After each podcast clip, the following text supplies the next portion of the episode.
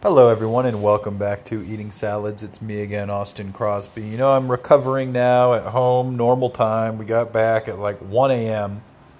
last night, maybe even later.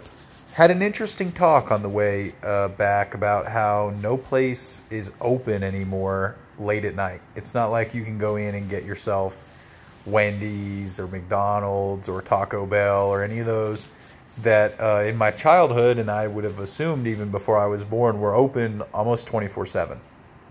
That is not really a thing anymore. Uh, the business school people got in, realized it was a loss leader, and cut the uh, late night hours. I get it, but I wish that there was that sense of obligation to feed the community, regardless of the time or how busy you were. You know, just servicing the super late night customers. Unfortunately, nowadays, those are just fentanyl fiends.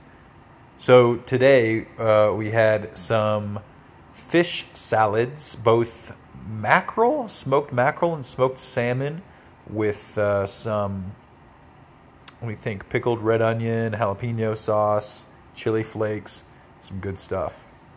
Um, what else? Well, we got a delivery from Casey's dad and family. Um, fruit, a fruit basket, and also some candied goodies. So we have a lot of candied goodies. I had forgotten part of my stocking this year was a bunch of Tony's slave free chocolate. So I've had some of that. I've also had some Raisinets today. That was fun some candy covered almonds. Um, we're about to tub. We are about to tub, and I'm a little nervous. I've been cleaning frantically. Uh, I just had, I was triggered, and I went on a cleaning spree of both bathrooms, and it was very chemical heavy, fume heavy, and uh, now I'm going to get in the tub. Uh, we've rinsed everything and aired it all out, so hopefully it'll be chill. But I just, you know, I got faint. I got faint. Um, what else is up? We watched a Tyler Oliveira YouTube video about Seattle and the crime in Seattle, the homeless stuff. And I'll be honest, of all the places where they've gone, San Francisco had a lot of crime, uh, but Seattle just seems dingier, scarier, more hostile, more delusional. Somehow, its fentanyl stuff is a little bit more unhinged and I recommend it. Uh, you know, he makes a lot of those videos like going into the most dangerous city in America, so and so, and I don't know, man. It was it's pretty messed up. Um, what else? I don't know. Casey put a patch on a backpack today. That was kind of cool to see happen.